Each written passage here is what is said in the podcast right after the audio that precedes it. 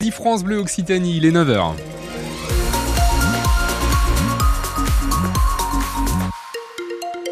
C'est les vacances sur la route, tout va bien, le temps sera nuageux et pluvieux aujourd'hui. On fait le point complet à la fin du journal présenté par Mathieu Ferry.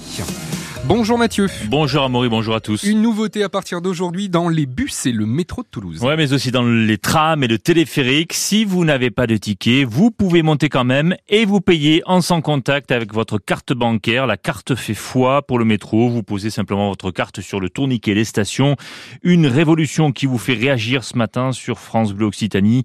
Françoise, par exemple, a pris son téléphone pour poser une question à notre invité Jean-Michel Latte, le président de Tisséo Collectivité.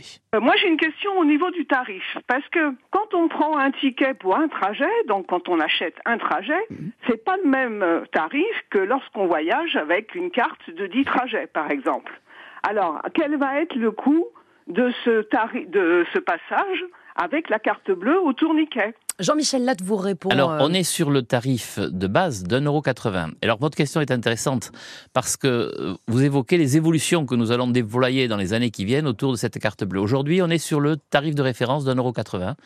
Euh, dans, l'avenir, on, va déployer d'autres outils qui permettront, par exemple, d'intégrer le, le, système famille ou les systèmes équivalents. Donc aujourd'hui, 1,80€. Par contre, euh, contrairement à ce qui se passe aujourd'hui, si vous payez en montant dans le bus auprès du chauffeur, le coût est de 2 euros.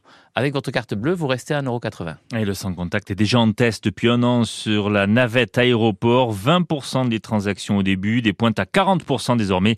Et notez bien que le ticket papier reste valable et disponible dans les bornes de paiement.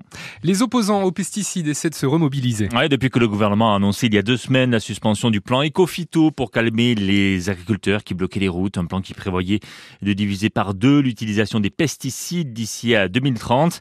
Et ce plan, les associations et les collectifs de riverains craignent de le voir disparaître. C'est la crainte aussi de Bernard Guigne, un ancien arboriculteur à Montesquieu dans le Tarn-et-Garonne.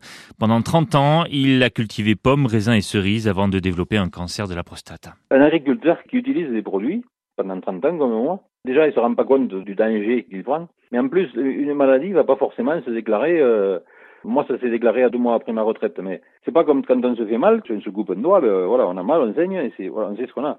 Ces maladies-là sont sournoises, quoi. Ça peut se développer 5 ans, 10 ans, 15 ans, 20 ans après, quoi. C'est absolument pas le moment de reculer, parce que tous les gens qui sont malades sont bien loin d'être euh, connus. Beaucoup d'agriculteurs qui ont des cancers, qui ont des lymphomes, qui ont des maladies de Parkinson ou autres, ne font pas le lien avec leur euh, métier parce que l'usage des pesticides, euh, comme moi le premier d'ailleurs, nous a été présenté ça dans nos formations et tout au long de notre carrière comme quelque chose de très encadré, de très surveillé, Sauf que c'est pas sérieux. Bernard Guignon, ancien agriculteur dans le Tarn-et-Garonne, désormais euh, touché par un cancer. La FNSEA, elle n'est toujours pas contente, malgré les annonces du gouvernement il y a dix jours pour sortir de la crise agricole. Le président du premier syndicat estime ce matin que le tempo n'est pas bon. Selon lui, des actions vont se mener à nouveau, plutôt en direction des grandes surfaces pour contrôler les prix. Mais pour le moment, il n'y a pas de mouvement national. Le salon de l'agriculture, lui, débute le 24 février à Paris.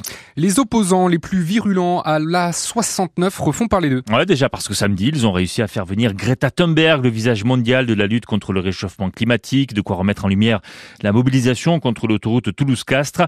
Il y a eu 600 manifestants sur deux jours, selon la préfecture du Tarn, 1500 pour les organisateurs ce week-end, avec aussi une ZAD qui est en train de se consolider à Saïs, la crémarbre pour défendre le bois de la crémade qui doit être rasé par le chantier.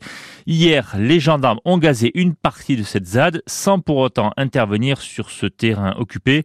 Mais Marie Maison, qu'est-ce qui les empêche d'intervenir directement? La zone à défendre se situe sur un terrain privé où une dizaine de militants a pu s'installer en novembre dernier avec l'accord du propriétaire. Un soutien embêtant pour la préfecture qui, d'après les militants, a fait pression sur le riverain pour qu'il cède. Selon eux, c'est pour ça qu'il a finalement demandé l'évacuation de la forêt. Alors la préfecture attend un dernier feu vert de la justice, mais elle annonce déjà une intervention dans les prochains jours. Et si ce terrain est encore privé, c'est parce que la procédure d'expropriation patine. Ce riverain a en effet déposé déposer un recours contre l'expropriation, une aubaine pour les collectifs qui essaient à tout prix de gagner du temps, comme avec ce référé déposé avant-hier pour empêcher la coupe des arbres. La justice devra là encore trancher la question en début de semaine. Et quatre militants anti-A69 ont été interpellés ce week-end après des affrontements avec les gendarmes. Ils pourraient être jugés en comparution immédiate aujourd'hui à Castres. Et puis notez bien que le trafic des trains reste interrompu aujourd'hui entre Lavore et Mazamet. Mesure de sécurité de la SNCF à cause de la manifestation de ce rassemblement donc à proximité. Le trafic devrait reprendre demain matin avec les premiers trains à 5 heures. Le foot, et vous êtes sûrement au courant, nouvelle défaite du TFC hier au stadium. Ouais, vous êtes au courant parce que vous l'avez écouté hier sur France Eh oui. Bleu Occitanie. 2 buts à 1 contre le FC Nantes. Le TEF qui retombe à la 14e place de Ligue 1. Nouveau chantier pour le TFC jeudi soir avec la Ligue Europa. 16e de finale aller sur le terrain du Benfica Lisbonne. Et ce match, évidemment, on le suivra aussi sur France Bleu Occitanie. Coup d'envoi à 21h. Un invité exceptionnel ce soir dans 100% Stade Toulousain, votre émission rugby 18h-19h. Ça sera Pierre Berbizier, le commun joie, ancien sélectionneur du 15 de France. Avec lui, on parlera du retour du top 14 avec le Stade Toulousain qui reçoit Oyonnax samedi. Et puis on reviendra évidemment sur la victoire sans convaincre des Bleus samedi en Écosse. Les Bleus qui reçoivent l'Italie dans 15 jours pour la suite de ce tournoi Destination des Italiens qui se sont fait rouler dessus, on peut le dire comme ça, par les Irlandais hier après-midi, 36 à 0. Ça pique quand même. hein, 36 Rouleau 0. contre- compresseur, pardon. Même pas une petite pénalité, rien que dalle. 36 à 0. Ah, ça fait mal. Quand on rentre à la maison, on doit être un peu triste quand même. Ouais, un peu comme la météo aujourd'hui, non ouais, c'est pas faux, pas mal. c'est un métier, quelle transition. Temps nuageux et pluvieux aujourd'hui. Voilà le programme pour ce 12 février. Limite pluie-neige à 1500 mètres. Vous l'avez sûrement entendu avec France entre 6h et 9h. Il fait 6 degrés sur Toulouse en ce moment même. 8 à 11 degrés au meilleur de la matinée jusqu'à 12 hein, cet après-midi. Euh, beaucoup de pluie entre 15h et 17h. Donc surtout pensez euh, au moins euh, à l'impair ou alors le, le parapluie. Ça devrait se calmer ensuite. Et pour info, ce sera beaucoup mieux demain. Grisaille le matin, soleil l'après-midi et normalement pas de pluie demain. La pluie euh, fera son retour vendredi après-midi, pas avant. Normalement, on aura éclairci, euh, passage nuageux, éclairci, passage nuageux jusqu'à vendredi après-midi. Voilà le programme pour la semaine. Merci Mathieu, on vous retrouve à 10h. À tout à l'heure. France Bleu aime le cinéma. J'ai une grande annonce à vous faire. On part tous en vacances à la mer Ils sont de retour. Bienvenue au Bel Azur Club Et cette fois-ci, la guerre des seniors est déclarée. Génial, c'est la guerre Une suite drôle et touchante. La vérité, c'est qu'on peut pas rentrer au foyer. Après le succès du 1, Maison de retraite 2 revient avec Kev Adams, Jean Reno et un casting 5 étoiles. Ensemble, ils sont une famille. Au cinéma le 14 février avec France Bleu. France Bleu Occitanie, votre service. À votre service. Amaury Olivier. Elles sont la continuité des parents, elles apprennent aux enfants à bien grandir, à, découvrir notre monde aussi, ce monde qui les entoure. Les assistantes maternelles ont soif d'apprendre et de se former.